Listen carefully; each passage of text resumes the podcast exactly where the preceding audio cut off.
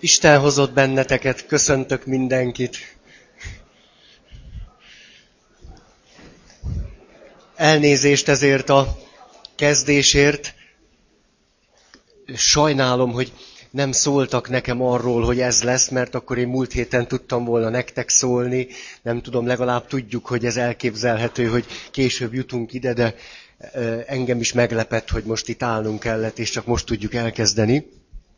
Minden esetre nagyobb helyem lett. Ez jót tesz az egómnak. Itt igazán van hely. Egy átvezető témánál vagyunk, mert az éves címe az előadásainknak, és ez még jövőre is így lesz, hogy három generációs család történetünk tükrében vagy hátterében mit mondhatunk el a saját életutunkról, annak az alakulásáról, hogy mi miért és hogyan is történik abban, vagy hogyan történhetne, és mi minden történhetne még, esetleg másképpen, mint hogyha egyszerűen csak az előzmények reakciójaként éljük végig az egész életünket. És így jutottunk el oda, hogy egy ilyen átvezető fél órában szót ejtsünk egy nagyon érdekes kutatásról, amit azt hiszem nyolc évvel ezelőtt már elmondtam nektek. De átvezetésként pont jó, mert kevesen vagytok azok közül. Ez pedig, hogy nagyon tipikusan pszichoszomatikus betegségeket fölmutató gyerekek családjait vizsgálták meg, és azt nézték, hogy ahol anorexiás gyerekek vannak, cukorbeteg gyerekek vannak, asztmás gyerekek vannak, hogy ott a családról, mint élőrendszerről el tudunk-e mondani olyan általános kijelentéseket, amelyek minden családra vonatkoznak, és négy ilyenre találtak rá. Ezért izgalmas ezt most megnéznünk. És az első, amiről szó volt, ez az összeolvadás, vagyis, hogy nincsenek határok. Semmiféle határok kikristályosodva nincsenek, mindenki mindenkibe belelóg. Ezt nem is folytatom tovább. Második, túloltalmazás. A családtagok túloltalmazzák egymást, megint csak sajátosan, nyugodtan lehet ám ide ülni engem, ez egy kicsit se zar. Na, sőt, tehát, hogy túl-túl oltalmazzák egymást. Nyilvánvalóan ez ott kezdődhet, hogy a szülők túl oltalmazzák a gyerekeiket. Mondjad, Péter, ott is vannak még helyek, ilyen túti helyek. Szóval túl oltalmazzák a gyerekeiket. Emlékeztek, hogy néhány alkalommal ezelőtt erről azt tudtuk mondani, hogy ha egy szülő elkényezteti a gyerekét, az éppen nem azt jelenti, hogy a gyerekét jól érzékeli, mert akkor érzékelni a szükségleteit. Ha tehát egy szülő túloltalmazza a gyerekét, elkényezteti a gyerekét, az annak jele, hogy nem látja a gyerekét. Sajna bajna. Tehát a túloltalmazás és az elkényeztetés a gyereknek egyáltalán nem jó. Egyszerűen azért, mert nem a szükségleteire ad választ, hanem a szülő zavarát fejezi ki. Na, és akkor itt beszéltünk arról, emlékeztek, hogy a szent családdal vetjük ezt össze, jó erőltetett párhuzamot nyomatok. De ott minden esetre látjuk, hogy ez a kis gyerkőc, a 12 éves Jézus simán elveszik a templomban. Megnézte valaki a Szentírást? Hány napig bolyong? Megnéztétek, vagy tudjátok? Megnézted? Jó, ide jó. Tehát, mint ahogy én ezt mindig is tudtam gyerekkoromtól kezdve, három napig. Három nap. Nem szorulok rá senkire se. Tehát három nap. És képzeljétek el, hogy jól el tudott veszni, hogy akkor az azt jelenti, hogy másfél napig mentek előre, ugye? Jól, jól satszolom? Hát azt jelenti, hogy másfél napig nem vették észre, hogy hol a 12 éves gyerekük. Ha-ha! Akkor másfél nap vissza, itt aztán láthatjuk, hogy nincs túl oltalmazva ez a kis Jézus. Nincs. Akkor nézzük csak a harmadikat. ja, még ide, hogy ez, a, ez az oltalmazás aztán teljességgel kölcsönössé válik. Ugye a rendszer szemléletben egyébként is állandóan a kölcsönösségeket, az oda-vissza viszonyokat látjuk, nem annyira okokozatban gondolkodunk, nem mintha az nem volna, sokkal inkább kölcsönhatásokat látunk. És itt aztán azt látjuk, hogy egy kisgyerek, emlékeztek a szülősítésre? Hogy egy gyerek szülőszerepbe tud kerülni, ott van mondjuk egy anya, mint Hitler anyukája. Ugye elkényezteti a gyerekét, mert fogalma sincs a szükségleteiről, és azért is, mert a saját szükségleteiről sincsen fogalma, mert óriási traumákon megy át. Ezért nem marad más hátra, miután elidegenedett saját magától is, hogy volna képes a gyerekével megfelelő kapcsolatba lenni, hát nem tud. Ezért öm, valamennyire elkényezteti, amennyire ez tőle lehetséges. Mi lesz ennek aztán a következménye? Nyilván az lesz a következménye, hogy közben pedig a saját szükségleteivel nem tud foglalkozni és törődni. Hát egy, egy túloltalmazó anya a saját vére árán oltalmaz túl, nem? Hát úgy képes állandóan, állandóan kényeztetni, hogy a saját szükségleteit akkor nem láthatja, ugyebár. Ennek mi a következménye? Egy sajátos kölcsönhatás alakul ki, a szülő túl oltalmazza és kényezteti a gyerekét, a gyerek pedig érzékenyen reagál a szülőnek a szükségleteire, amit viszont a szülő nem lát jól és nem teljesít be, ezért elkezdi a gyerek oltalmazni a saját anyukáját és a saját apukáját, és elkezd ráhangolódni a saját szüleinek a szükségleteire, miközben ő is elidegenedik saját szükségleteitől. Miközben mindenki azt gondolja, hogy mindenki mindenkit nagyon szeret, csak éppen senki nem kapja azt, amire igazán szüksége lenne. De az meg pláne nincs úgy, hogy nem attól kapja, akitől igazán szüksége lenne. Hajvaj! Tehát így akkor összeáll már a rendszer, és a gyerekek, egész kicsik is, kicsik is, és aztán nagyobbak, elkezdik oltalmazni a saját szüleiket. Elkezdenek kóros felelősséget vállalni a saját szüleikért, mert az első pont alapján nem tudják a felelősségük határát meghúzni, mert hiszen a szüleik sem tudják a saját határaikat meghúzni, Természetesen nem tudják a saját szüleikkel kapcsolatban sem a határaikat meghúzni. Hogy tudná akkor egy gyerek a saját határait meghúzni? Nem tudja. Így aztán simán ott reked az anyukájánál plö. Ugye, és egy életen keresztül, amikor a legegyszerűbb és elemibb elszakadási törekvései útjára lép, olyan neurotikus bűntudata lesz, és azt mondja, a kereszténységgel teljesen ellentétesen persze, hogy nem szabad, hogy is, hogy szoktátok mondani? Hogy szokták egyesek mondani? Néha-néha egy-egy kivétel, hogy mondja?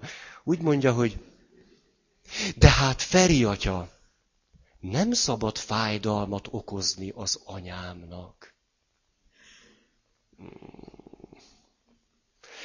Lehet úgy fölnőni, hogy nem okozunk fájdalmat a szüleinknek? Lagziba voltam szombaton. Helye, húja, nagyon, nagyon jó tettem. A... Ilyen öreg urasan. Fiatalok táncoltak, én meg... És a... annyira jó fej volt az anyuka, oda jött hozzám, azt mondja, jaj, nem tudom, apuka volt. Most elárultam a menyasszony apukája, a vőlegény anyukája. Most megkevertem. Melyikbe van a kígyó? Szóval, szoktátok nézni?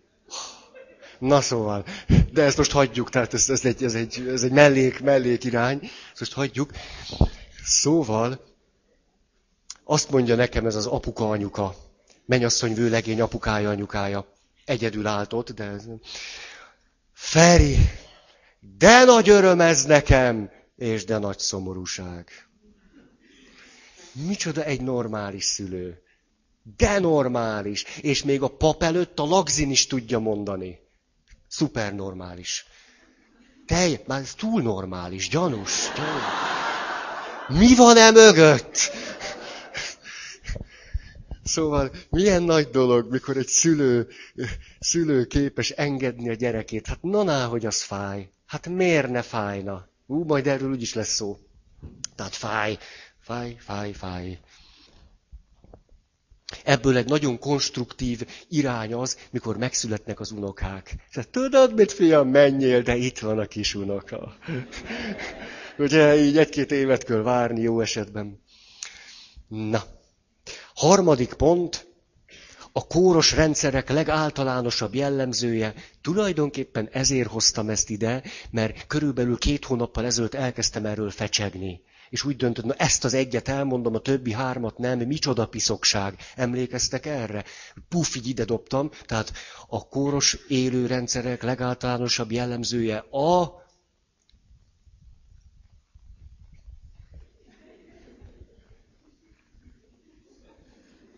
Két hónappal ezelőtti anyag. Ejnye, ejnye, közeledik a vizsgai időszak. Tehát a rugalmatlanság. Nincs rugalmasság, vagyis rugalmatlanság van. Szép, szép. Szép. A, ha a szent családdal kapcsolatos minimális ismereteinket idehozzuk, akkor nem tudom, föltűnte ez nektek, hogy Mária rugalmas. Érzékelitek? Tehát azért képzeljétek el, hogy ott vagyok, tudjátok, hogy hát fiatal lány lehetett. 16 éves, 17, 18, valami ilyesmi. Azért mm, beköszönne hozzátok egy angyal, hogy hello, jön a baba. Nem tudom, hogy nem jelentkeznétek el pszichiáternél, hogy egy traumatizáló életesemény ért benneteket. Szóval elég jól, jól veszi ezt a kanyart kifejezetten rugalmasan, és aztán pedig, hát az egész József fölébred álmából. Te Mária, utazunk Egyiptomba. Tényleg befizetted az utat?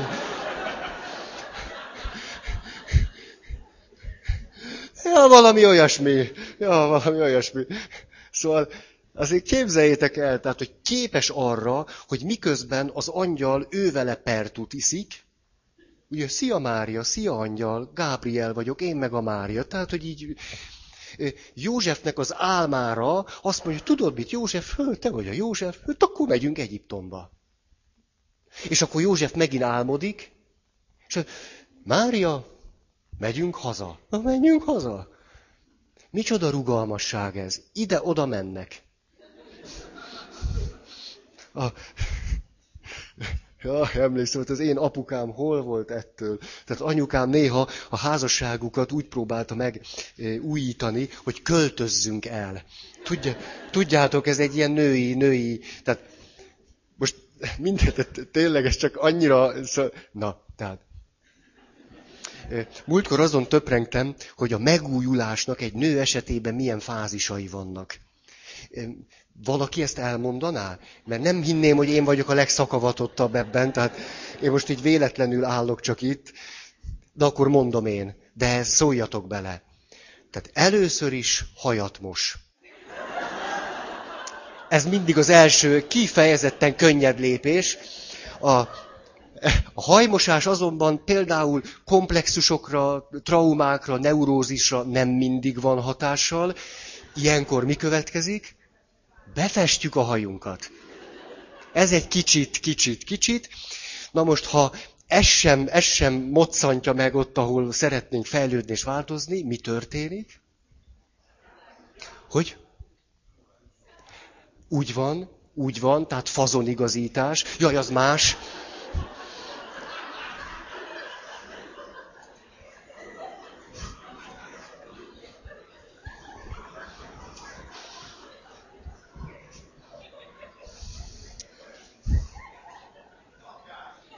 Szakál!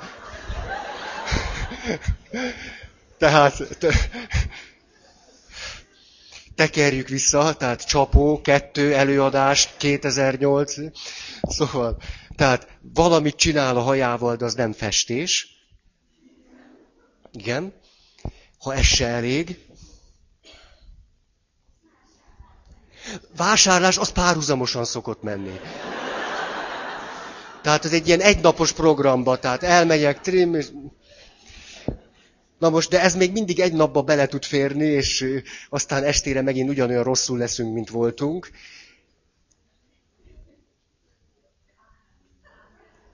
Az, az, az. Átrendezzük a lakást, ide toljuk, oda toljuk, iszonyatosan dühösen nézünk a kis komódra, rohadt komód, ide pofátlankodtál az én életembe, ez a kis piszoktonett asztal, karcos a teteje, fúj, és nincsen a hátulján kis tonet logó. Nem is eredeti. Milyen barom volt, amikor megvettem. Hova raktam a szememet? Ez, ez nem. Bejövök a szobába, és érzem ezt az émeítő érzést, hogy ez a tonet azt szinte rám ugrik. Azzal a piszok karcos tetejével. És különben is nincsenek meg a többi részei, mert egy rendes tonett asztal legalább négy darabos, és egymásba lehet rakosgatni, de a többiek már mind elléptek innen. Te piszok, te még itt vagy? Rontod a levegőt? Poros! Na tehát, asztal ki, izé, mm-mm. Ezután. Hát azért ennyire gyorsan nem mennek a dolgok. Tehát, e, tessék? Ma már igen. Vala egy férfi azt mondja, hogy bejelentkezik plastikára. Milyen, milyen... Na, tehát végül is aztán eljutunk oda, hogy lakáscsere. Tehát az, az, az lakáscsere, nem, ez így nem, nem. A kettő között van a lakásfelújítás. És akkor kidühönghetjük magunkat, kipanaszkodhatjuk, az viszont azért jó. Az nagyon, és akkor utáljuk a szerelőket, a... a... Na, ez a rövidke intermezzo apukámról jutott eszembe aki hihetetlen, hogy mondjam, bölcs következetességgel ellenállt édesanyám mindenféle ilyen nevetséges törekvésének, hogy ne 50 évig ugyanabban a egymásba átjáró szobás lakásban töltsük az életünket. Apukám hihetetlenül rugalmatlan volt, de valami félelmetesen az. Erről ennyit.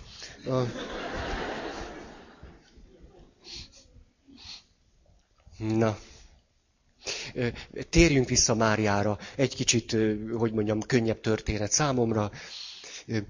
Többször bent van a Szentírásban az, hogy Máriának mond valaki valamit, és emlékeztek, hogy Mária mit csinál ilyenkor? Egy rugalmatlan személyiség azt mondja, micsoda marhaság, ilyen hülyeség is csak neked jut eszedbe. Máriáról meg azt olvassuk a Szentírásban, hogy ne kelljen megnézni, igen az, hogy elelgondolkozott rajta. Elelgondolkozott, hogy van ez? Na hát ez nagyon érdekes. A... Ja, ja. Még Jézusnak a szavain is elgondolkozik. Milyen nagy dolog, valaki a gyerekének a szavain elgondolkodik. Ugye 12 évesen, miért tetted ezt velünk? Érzitek ezt a hihetetlen rugalmasságot? Tehát a 12 éves Jézus csak úgy ott marad a templomban. Mire Mária oda, oda lép, hogy, hogy tud ez egy brazil sorozatban megjelenni ez a jelenet? Tehát anya odalép, és puf, óriási nagy pofon, nem? Vagy ilyen üvöltés, vagy kiakadás, plastika gondolatok előjönnek. Nem ez történik, Mária odalép Jézus, és azt mondja, apád és én aggódva kerestünk téged. Miért tetted ezt? Hát, ha ez nem nyitottság és rugalmasság, akkor nem tudom, az hol kezdődik. És akkor Jézus mond két ilyen mondatot, hogy nem tudtad, anyám, apám dolgaiban kell lennem. Azért Mária elég komoly kiképzés alatt van. Tehát az angyal, József, meg a többiek, tehát azért ezt a kisfiáról nem is beszélve. Tehát egy nagyon egészséges nőnek kellett lennie. E, e, ezt gondolom, tehát hogy ezt ki lehessen bírni, ezt a, ezt a kiképzést. Nem? Ezt el tudják, mert megváltó a fiam. Azért az elég, elég. Szóval Nem, szóval nem idealizálnám ezt. Iszonyú, iszonyú kemény menet. Csí. Tehát azt látjuk, hogy amikor 12 éves a fia, akkor is Jézusnak, a fiának a szavain hazamegy és elgondolkozik. Micsoda szépség ez. Tud tanulni a fiától. Na, tehát merevség, ez volt jellemző ezekre a családokra. És akkor a negyedik, ez pedig a konfliktus kerülés. Konfliktus kerülés. Nincsen nyílt ütközés a családtagok között. A, emlékeztek, mikor Mária meg a rokonok kint állnak, mikor ben Jézus a zsinagógában tanít? És akkor szólnak neki rögtön. Ugye azt hiszem így benne van ez a jelző. Szólnak neki rögtön. Anyád és testvéreid kint vannak és keresnek téged. Jézus pedig igazi konfliktus kerülő gyerekként, kik az én anyám, kik az én testvéreim, akik megteszik Isten akaratát, az anyám, testvérem. Anya, várjál. Tehát itt mernek konfliktusba kerülni egymással. Ó, milyen érdekes, hogy miközben Jézus nagyon szereti az anyukáját, simán meghúzza a határokat. Simán. Nagyon örülök, hogy itt vagytok, te maradsz az édesanyám, majd Jánosra bízlak, de most dolgom van. Ehhez képest hány és hány férfi ennek a negyedét sem képes az anyukájának elmondani. Negyedét, tizedét se. Ó, jaj, mert hogy akkor az anyukám szomorú lesz. Na ja.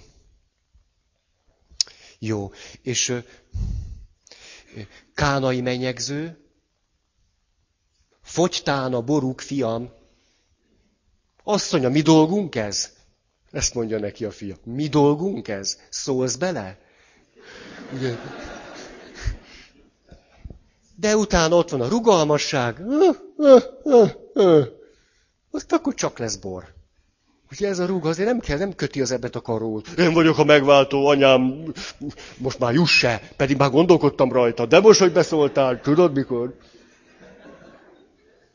Nem, nem így szoktuk, tehát a lázadásban vagyunk, 70 évesen lázadunk a 90 éves anyukánkkal szemben, ugye? És akkor anyukánk mondja, kicsi fiam, hoznál tejet? Nem, nem, neked tejet nem, pont tejet nem, tea van.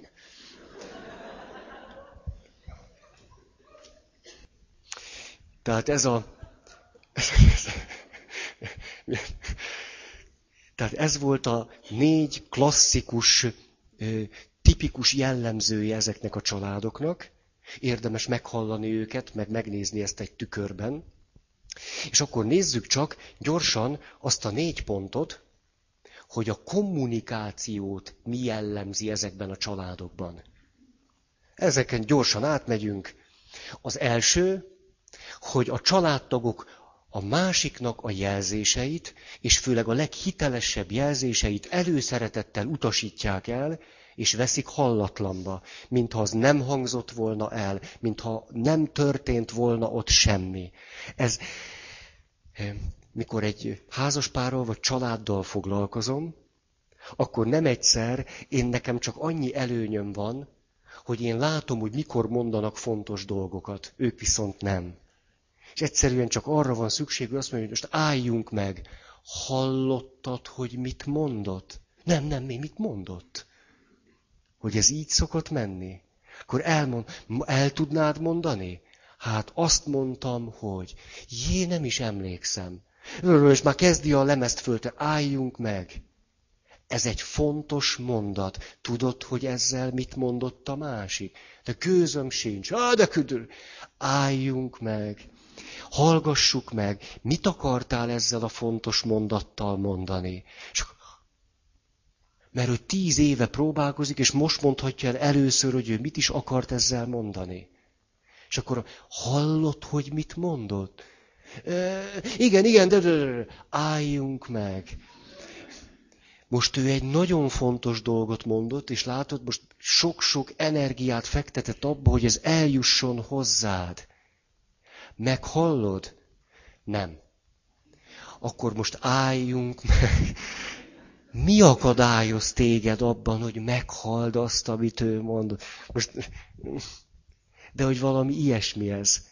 Olyan kívülről azt látom, hogy a legszerencsétlenebben működő családokban is folyamatosan olyan szép gesztusokat tudnak a családtagok egymás felé tenni. Állandóan újból és újból próbálkoznak. Csak egyszerűen viszi el a Duna. Második, a vezető szerep nyílt vállalása nehézségekbe ütközik. Nincsenek határok, nincsenek szerephatárok, nincsenek konkrét erőteljes szerepek, miközben abban lehetnénk rugalmasak. Ez nincs, tehát az egész folyik szanaszét.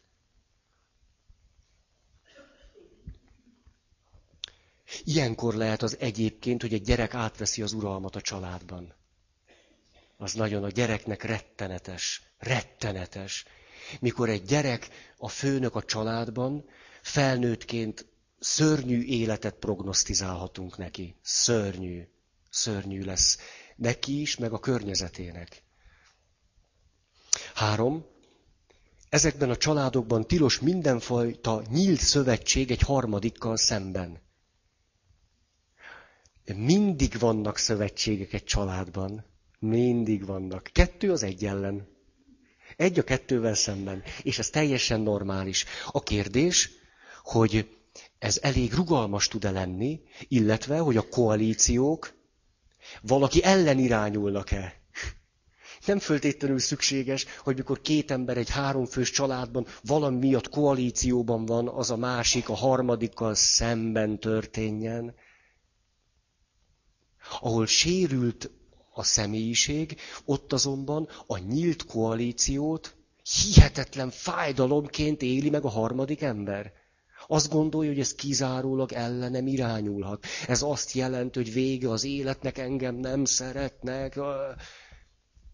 Ugye pedig milyen, milyen fontos egy kisfiúnak, hogy mehessen az anyja után. És az apa azt mondja, ti, ti a jóba vagytok, engem kihagytok mindenből, micsoda piszokság. És amikor egy serdülő lány megint elkezd fölnézni az apjára, hát ha úgy lehet, de mondjuk fölnéz, és akkor az anya besokal. Persze, ti jól megvagytok. Emlékeztem egy, emlé, nem emlékeztem, emlékszem most arra, ahogyan egy serdülő lány azt kérte születésnapjára, hogy az apjával elmehessen vacsorázni. Hm? Teljesen oké. Okay. Ugye az most az apám hívjon meg engem is, az apám oldalán ilyen felnőtt nőként. Ah, Ugye ez egy teljesen oké. Okay. De ez egy nagyon nyílt valami a szüli napon, ugye? És akkor az anya ül otthon, pedig én szültem. Én szoptattam. Én izé, bizé, minden. És most az a rohadt apjával, a szemét férjemmel.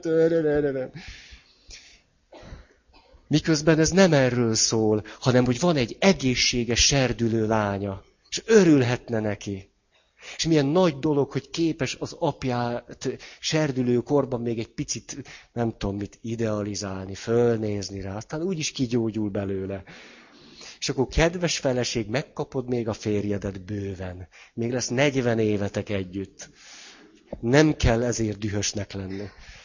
Na, tehát itt tilos azonban mindenfajta nyílt szövetség. A testvérek nem, nem lázadhatnak be együtt valamelyik szülő ellen. De szép is az. Megvan az élmény. Mikor úgy belázadunk gyerekek, és valamit undizunk. Szerettek undizni. Remélem. Tehát minden egészséges gyerek néha szeret undizni. Na, felnőtt is. A négy, egyik családtag sem vállal magára semmilyen hibát. Azt mindig hárítjuk, a felelősséget mindig hárítjuk, bűnbakokat azonban szívesen keresünk. Vagy a családban, vagy kívül. Ízlés kérdése. Oké, ezt így gyorsan el, és most egy nagy anyag. Hűha! És az egészen biztos, hogy ebben az évben ezt nem tudom befejezni. Ezt tuti. És ezt be is tartom. A, Verena Kast interpretálja Kár Gustav Jungot, de nem csak mondja és magyarázza, hanem nyilvánvalóan átereszti az ő saját zsenialitásán. Egy zseniális hölgyeményről van szó. Több műve is megjelent magyarul, például a gyász, vagy a búcsú az áldozat szereptől, vagy mit tudom én még mik. A Mérleg kiadónál azt hiszem három könyve is megjelent, mindegyiket nagyon érdemes elolvasni. Tök jók. Miért hozom ezt ide?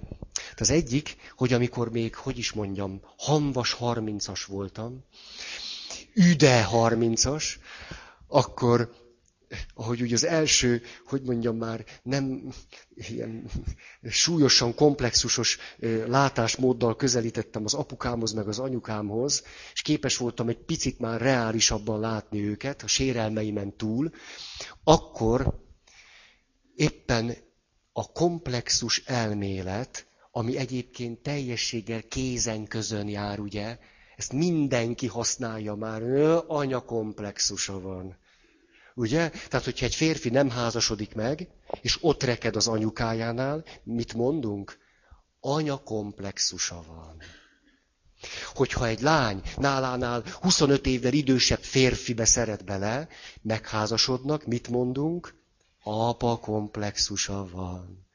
Hogyha egy nő ö, újabb és újabb partnerek után megy, és tírid, és kép, képtelen megházasodni, akkor arra mit mondunk?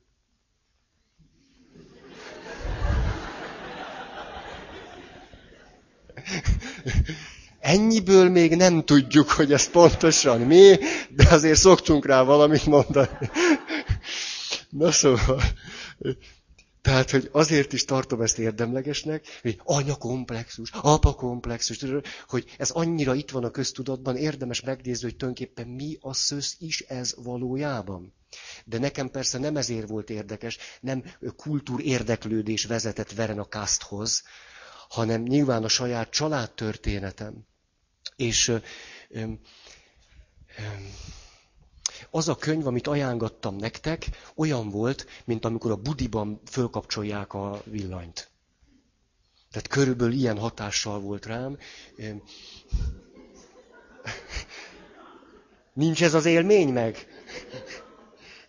Mikor a... Főleg, hát ilyen városi gyerekek vagytok, ugye? A budi, nek nálatok nincs is budi. Na szóval, de azért az az élmény megvan, nem? Mikor nyári tábor van, vagy valami, és akkor mentek ki, éjszaka van, a tücskök. És mész ki, iszonyatosan kell, és van egy ilyen szív alakú, ajtós ilyen izé, és be vagy tojva a macskától, meg a vakonttól, azért ez megvan, nem? Ugye? És akkor de nem ez a legfélelmetesebb. Hát hol, hol jön a legfélelmetesebb, amikor kinyitod a budinak az ilyen 25 légy, ami ott szundikált, és magától a gondolattól, ahogy így tolod le a gatyádat. És... Nem tudom, elég eleven még a fantáziátok? És egy ilyen feneketlen lyuk.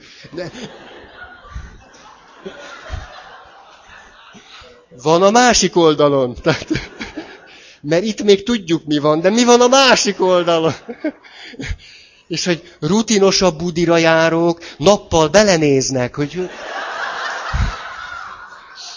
Nem szoktátok ezt megnézitek, hol tart a buli. Már csak azért is, mert amikor nagyon belemész, hogy nem érsz hozzá? Én szerintem ez az élmény meg kell, hogy legyen. Muszáj. Ez muszáj, hogy meglegyen. És. Hát azért eszembe jut ez a tő. Ezt meséltem nektek.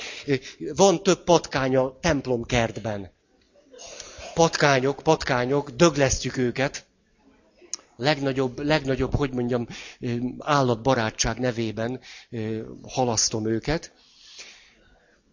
Hát halaszt, halasztom. Hát, és, És, és tudjátok, mi történt 11 órai szentmise után?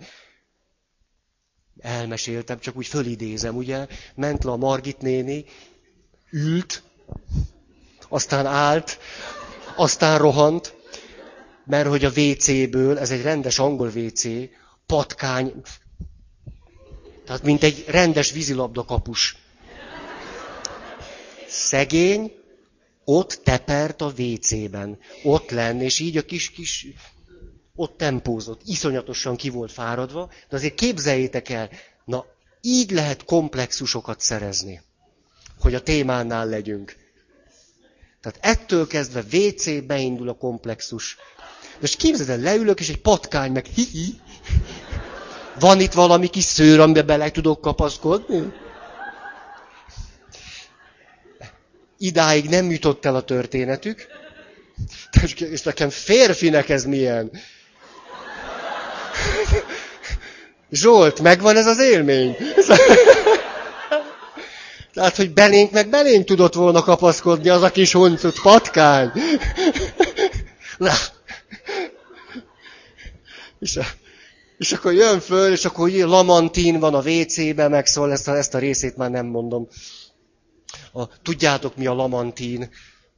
Lamantin magyar neve. Azaz. Milyen? Tengeri tehén. Azaz. Vízidisznó. Tengeri tehén. A, na, hogy jutottam el ide?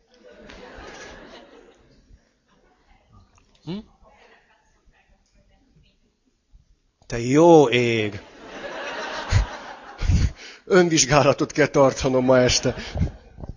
Na, tehát az élményt azért akartam elmondani, hogy mikor egy ilyen helyzetből valami megoldás kínálkozik. Hát ezért mondtam, na, nekem, rám ilyen hatással volt 30 éves koromban. Ezért gondoltam, ezt elmondom nektek. Annyira fontos volt nekem ez, hogy szegény jegyesek, akik akkor jártak, mindenkinek ezt mondtam, ezt, ezt kell elolvasni, ezt enélkül nincs esküvő. Ezt, ezt, ezt. De annyira meg nem könnyű olvasmány. De, na, a másik, hogy aztán volt alkalmam egy hetes képzésen részt venni, Jungnak egy élő tanítványa jött, hát ha halott lett volna, nyilván nem jött volna, de már olyan értelemben élő, hogy, hogy képzeljétek el, egy ilyen 70-75 év körüli svájci hölgy volt, Jung lábainál tanult, és ő beszélt nekem erről, egy hetet voltunk együtt, egy, csoport, csoportban, óriási élmény volt, és annyira fülemben cseng, ahogy mindig mondja, ugye nem azt mondta, ez nagyon érdekes, miért, miért nem így van, minden esetre ő nem azt mondta, hogy komplexus, hanem komplex. És akkor, hogy mindig mondja, hogy anya komplex, apa komplex. Hát ez annyira humoros volt, hogy már ezért ott volt érdemes maradni egy hétig. Ezt mindig vártam, hogy ezt, ezt, hogy ezt mondja, hogy anya komplex, apa komplex, mert hogy magyarul ez elég hülyén hangzik, nem? Egy anya komplex. És akkor, akkor csodálkoztam rá, hogy Junggal kapcsolatban milyen sok minden, hogy kollektív tudattalan, az álmok, az arhetípusok, a mit tudom én micsoda, az árnyék személyiség de hogy Jungnál milyen hihetetlen jelentősége van a komplexus elméletnek, és aztán, hogy a tanítványai milyen sokat tudnak nekünk adni azzal, hogy ezen elméleten keresztül valami mélyebb megértése jutunk a saját család történetünkre vonatkozóan, ez ott mélyült el bennem ez, ez alatt a Jung szeminárium alatt. Na, ennyi a kötődésem ehhez, és akkor nézzük, hát olyan, olyan ö, okoskodásszerű lesz ez az elején, de valahogy el kell kezdeni, tehát valami anyag kell, hogy legyen, aztán majd utána sztorizunk. Ö, mi is ez? Most kifejezetten ez izgat bennünket, hogy mi is az, hogy komplexus. Mi a csuda ez? Mondom a, az én egyszerű válaszomat erre, és aztán mondjuk a helyes választ is. Az egyszerű válasz érzelmi gubanc komplexus bennem lévő érzelmi kubanc. De most azért akkor nézzük, hogy ennél többet is lehet róla mondani. Azt mondja, a komplexusok az álmok mellett a legzseniálisabban vezetnek el bennünket a tudattalan világunkhoz. Ezért is van akkora szerepük, mert hiszen tudjuk, az életünket csak többé, kevésbé a tudatos döntéseink határozzák meg. Másfelől pedig tudattalan folyamatok hálójában vergődünk.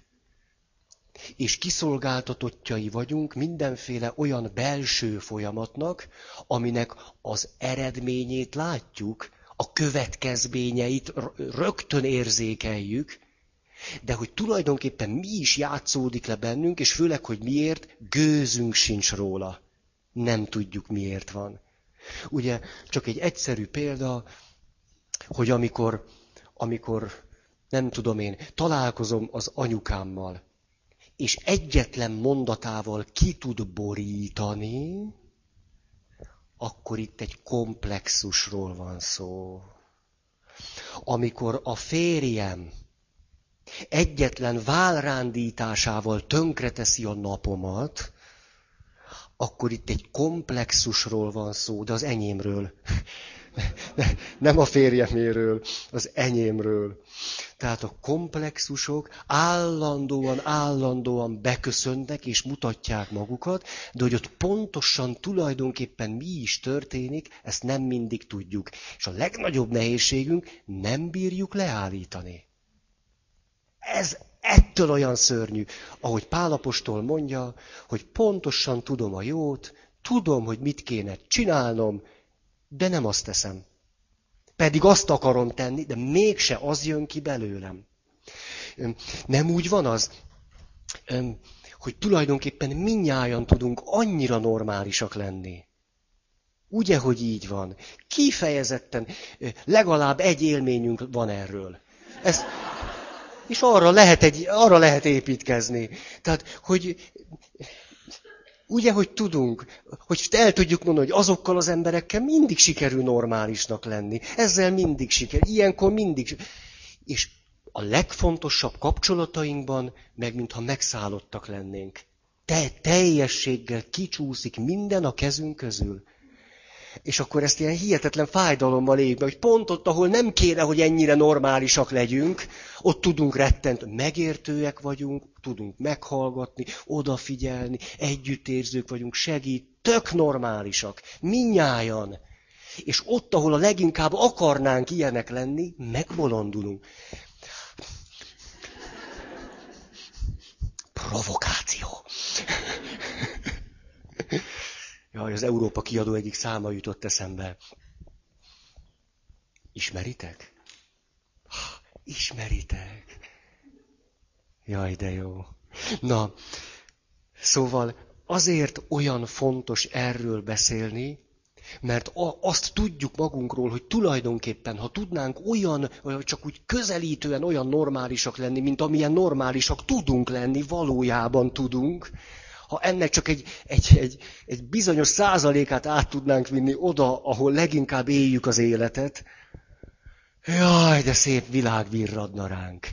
Tehát ezért ilyen fontos, és azt mondja Jung, meg aztán Verenakászt, meg akik ebben a komplexus elméletben vagy teóriában gondolkodnak, hogy azért nem sikerül ez, mert a negatív komplexusaink megakadályoznak minket benne. Ezzel már is mondtam egy, egy elgondolkodható dolgot, vannak pozitív komplexusok is? Vannak. Vannak pozitív komplexusok is, és negatívok is, és miközben a negatív komplexusokról általában sokkal több szó esik, és azokra nagyon haragszunk, aközben a pozitív komplexusokról kevésbé esik szó, azokat nem látjuk annyira problémásnak, pedig ugyanúgy befolyásolják az életünket, és ahogyan a negatív komplexusaink is a szabadságunkból elragadnak, a pozitívok is ugyanígy járnak el velünk. Tehát a pozitív komplexus, majd próbálok erről beszélni, csak annyit jelent, hogy amikor kialakult bennünk, akkor a hatása pozitív volt. Tehát Verena Kast azt mondja, hogy eredetileg pozitív anyakomplexus. Mit jelent egy eredetileg pozitív anyakomplexus? Mondjuk, Laci, a, egy eredetileg pozitív anyakomplexus azt jelenti, hogy az én anyukám, mikor én sírtam, töröm, törödöm, szükségleteim ilyenek, olyanok, többé-kevésbé megfelelően tudott rá reagálni, ezért én az anyámat kifejezetten egy pozitív látással látom, és emiatt kialakul egy pozitív anyakomplexus. Vagyis az anyám jó, az anyám, én is jó vagyok, az anyám megadja nekem, amire szükségem van, és töröm, töröm, töröm. Ugye? Igen ám, de most nézzük meg, hogy ez a pozit, eredetileg pozitív, ugye most csak ilyen, ilyen villanások, csak azért, hogyha egy-egy kifejezést mondok, akkor érthető legyen. Tehát azért nem megyek mélyebben bele.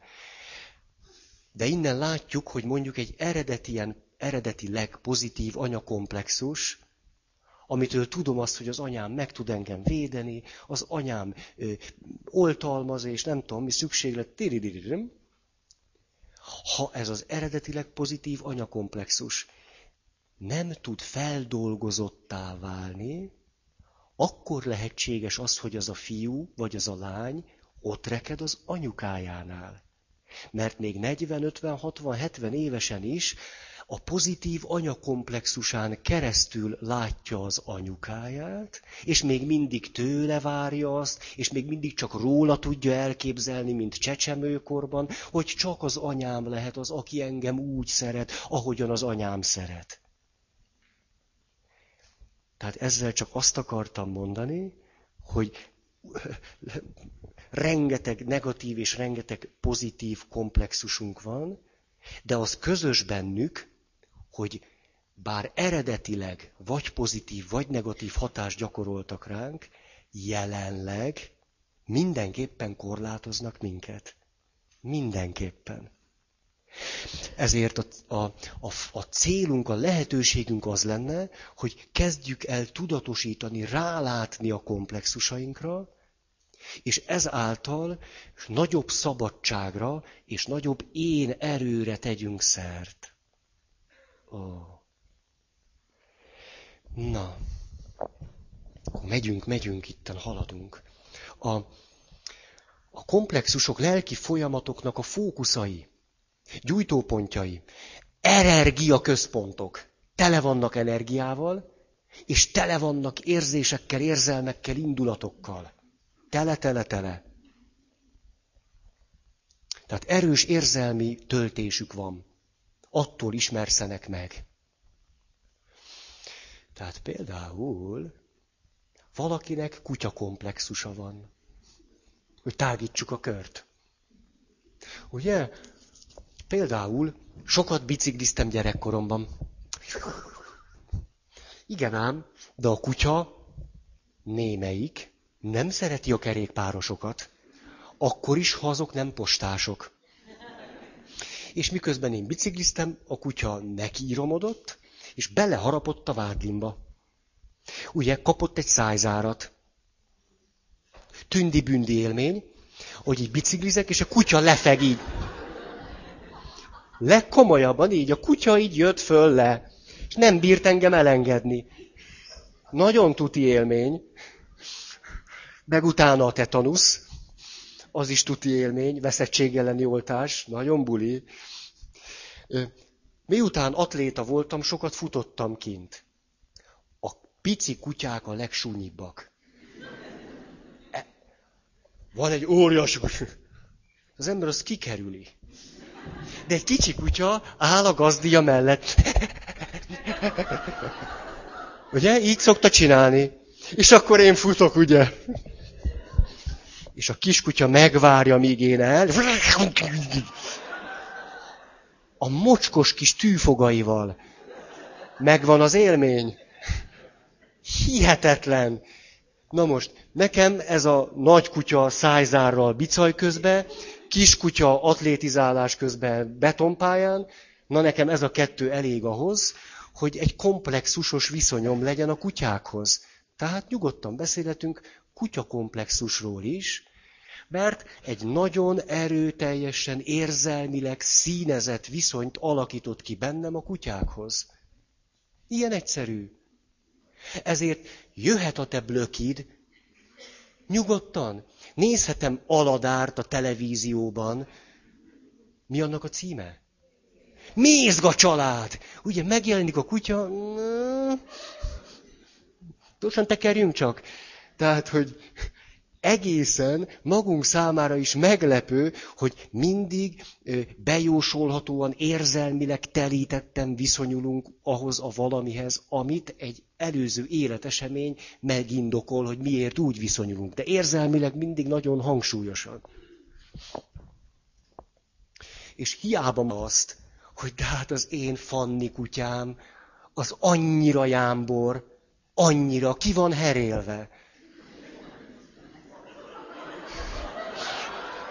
Azért gyanús vagy. Tehát megmutat, volt, emlékszem, kutya, kutya, na jó. Tehát te a, a kutyát fogod el, én akkor megyek be. Én be nem megyek valahol, hogy ott, ott a kutya ott ugat, meg, meg ott kutyul. Tehát nem, nem, én nem, a gazdia fogja meg, adjon nekem egy ilyen szerződést kötünk, tehát, hogy ő vállal minden felelősséget, akkor bemegyek. Tényleg nem megyek be, én nem, csöngetek, jöjjön ki, fogja meg. Azt. Na, tehát emlékszem, volt valaki, próbált engem ebből kigyógyítani, ez ennyire nem súlyos a helyzet, csak majdnem. A, és mondja, de hát 16 éves kiestek a fogai. És tényleg így, ugye, gyere ide, ugye hiába, hogy gyere ide, mert süket is volt a kutya, így fogta, és már így, hát, tudjátok, mikor teljesen már így megbillen a kutya. Tudjátok, én annyira öreg, és így teljesen, és így jött, és na, na, kutya, kutya, kutya, és akkor föl így az ínyét, nem volt már egy foga se. Cuclis üvegből adtak neki, meg ilyen pépet, tényleg. Jó van, jó van. Na, de dramatizáltam ezt a kérdést azért, hogy közel hozzam hozzátok, hogy mi az, hogy komplexus. Hogy egy érzelmileg telített valami, ami rögtön beindul. És az értelmemmel hiába látom be, hogy ez a kis mard el, nem mar el, hanem csak úgy aranyos és rajzfilm, és a televízióban van. Tudjátok, hogy művirágtól is lehet azt más rohamot kapni? Így, így. Lehet. Lehet, lehet, lehet, lehet. Beindul a folyamat, meglátom, attól vagyok rosszul, és csí, végig megy, és már rosszul is vagy. Na, a komplexusaink független, lehasadt lélekrészek. Az éntől független, lehasadt lélekrészek. Az én és az akarat alig van rájuk hatással. Tehát én hiába mondom a kutya komplexusomnak, ide figyelj, kedves komplexus, az ott egy aranyos kutya, édi kutya, háromnapos kutya. Na, na. És a komplexus visszaválaszol, félj. Ugye, szóval megsenyekken ilyen bölcs gondolatokra. Ezért aztán ezért van az, hát nyugodtan elmehetünk a paphoz. A pap mondja meg a feleségemnek a tutit. Ugye vannak ilyen kísérletek? Hát ez teljességgel reménytelen. Semmiféle tuti mondás az embert a komplexusaiból nem lendíti ki. Hát bele se érdemes kezdeni. Na tehát. Négy. A leszakadás oka, mert hogy egy lélekrész leszakad, és elkezd külön életet élni az éntől, de közben egy nagyon sajátos, autonóm, egy ilyen független életet él itt benn. Ennek az oka lehet valamilyen trauma, lehet valamilyen hosszú ideig fönnálló, mindig megismétlődő reakció, de tulajdonképpen minden számunkra érzelmileg fontos, erős, nehéz, kezelhetetlen helyzet komplexusokat hoz létre bennünk. Ez azt jelenti, hogy folyton folyvást, amíg élünk, komplexusaink alakulnak ki. És amíg élünk, komplexusaink tudnak föloldódni. Klasszikus formája a komplexusnak az, amit így írhatunk le, egy olyan dilemmában vagyunk, amiben teljesen el kellene fogadnunk magunkat, vagy egy másik embert, akkor nem kéne minek külön életet élnie, nem kéne lehasadnia valaminek itt, de mert az elfogadás nem tud megtörténni, valami elkezd bennünk önálló életet élni. Akkor most mondom, kezdem a, a, a nehezebb dolgokat mondani. Ez azt jelenti, vagy talán furcsa, nem nehezek, nem nehezek. Amit én megértek, az ö, inkább furcsábbakat, hogy az én Carl Gustav Jung szerint is egy komplexus. Az én is egy komplexus, mindannak az összessége, ahogyan önmagamra tekintek, hogy önmagammal viszonyban vagyok. És ugye ez is egy érzelmileg nagyon jellegzetesen átszőtt valami, én oké, okay, én nem oké, okay, ugye erről volt szó. Tehát, hogy az én is egy komplexus, és ezért lehetséges az, a komplexus elmélet szerint. Ugye nem a tutikat mondjuk ki, hanem csak egy rendszerben gondolkodunk. A, ezért lehetséges az, hogy néha az én komplexusnál egy erősebb komplexus van itt bent, és az veszi át az irányítást. Ilyen egyszerű. Ezért a feladat az, hogy azokat a komplexusainkat, amelyek szeretik átvenni az irányítást, megpróbáljuk föl, föloldani, fölpiszkálni, hogy az erejük most jó értelemben az énben tudjanak megjelenni. Ne a komplexusban legyenek. Oké okay, ez? Mondok egy egyszerű példát, hogy, hogy az, az ember az élete végéig természetesen a komplexusok nem tudatosak, csak a jelenségekből, a hatásukból tudatosítani vagyunk őket képesek, hogy egy haldoklóban is alakulnak ki komplexusok, hogy az utolsó pillanatunkban képesek vagyunk kialakítani ilyen komplexusokat. Milyen izgalmas ez, ahogyan például egy ilyen komplexustól igyekeznek meg szabadítani a haldoklót, a családtagok, és azt mondják, kedves atya, ne menjen be a haldoklóhoz, mert meg fogja magát látni, és azt fogja gondolni, hogy már mindennek vége.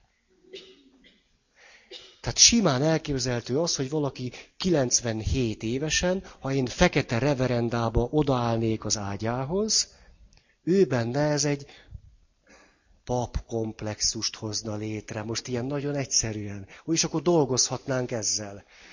Ugye már akkor nincsen idő erre, tehát ezért nem megyek fekete reverendában. Plö. Na akkor, akkor, ez, akkor ezen, ezen lehetne itt. De ugyanúgy egy ápolónővel kapcsolatban is meg lehet ez. Sok esetben egy haldoklónak szüksége van arra, hogy minden erejét összeszedve legalábbis egy ideig harcoljon a halállal. Ugye ez természetes emberi. Megharcolunk a halállal, és aztán rájövünk, hogy nem tudunk győzni. És ez aztán egy pozitív fejlődés irányába vezethet minket. De mikor abban a fázisban vagyunk, hogy harcolunk, nem egyszer belül persze tudjuk, hogy a halál győzni fog. Mit szoktunk ilyenkor tenni, mikor úgy haldoklunk? Emlékezzetek csak vissza. Akkor azt tesszük, hogy kiválasztunk egy-két vagy sok szemét, és velük pörölünk. Ugye? Nem a halállal veszekszünk, hanem az lányunkkal, fiunkkal, unokánkkal, menyünkkel, vejünkkel, apósunkkal, akár férjünkkel, feleségünkkel. Egy haldokló sokszor egészen meglepő módon dühöng és, és kiosztja pont azt, aki egyébként a legtöbb áldozatot hozzáérte. Ugye harcol a halállal. De mert ott nem tud győzni, és még nem látja, hogy ha ott nem tud győzni, mit tudna tenni akkor valami mást, ezért akkor inkább velem dühöng. Hmm. Nagy dolog, hogyha ezt tudjuk, fölismerjük, és nem vesszük magunkra. Hm? Oké. Okay. Tehát az, hogy komplexusaink vannak, ilyen érzelmi gubancaink, ez a lehető legtermészetesebb, normálisabb dolog. Mindenkinek van egy csomó pozitív, meg egy csomó negatív, és ezek egészen magzati kortól kezdve alakulnak ki, és a halálunk pillanatáig alakulnak, vagy oldódnak föl. Ha. Oké. Okay. Öt. Annyira erősek és függetlenek tudnak lenni, és ráadásul annyira tudattalanok is, hogy néha teljesen beszippantják az ént. És nem az én győz egy komplexus fölött, valamennyire kordában tartva, hanem a komplexus győz az én fölött. Ilyenkor mondjuk azt, hogy az illető megszállott lesz. Lehet vallási megszállott, politikai fanatikus, tök mindegy. Ott egy komplexus a csávókát beszippantotta és meneküljön ki, merre lát. Mert nem lehet vele szót érteni. Ugyanis amikor valaki egy komplexus hatása alatt van, tulajdonképpen mindig komplexusok hatása alatt vagyunk, természetesen, akkor ezt így, így fejezi ki a szakirodalom, komplexusosan látunk. Tehát kizárólag a komplexus világán keresztül vagyunk képesek látni, értelmezni, fölfogni. És ennek van egy másik oldala, hogy ami nem tartozik bele a komplexusba, azt meg nem vesszük észre. Ugye erről beszéltem egy órával ezelőtt. Ezért a komplexusaink általában megerősödnek, főleg a nagyon erős komplexusaink. Ugye, hogyha én nekem van egy negatív anyakomplexusom, nekem történetesen az van. Ugye ezért kell rengeteget dolgozni vele, dolgozni, dolgozni. Akkor ez mit jelent?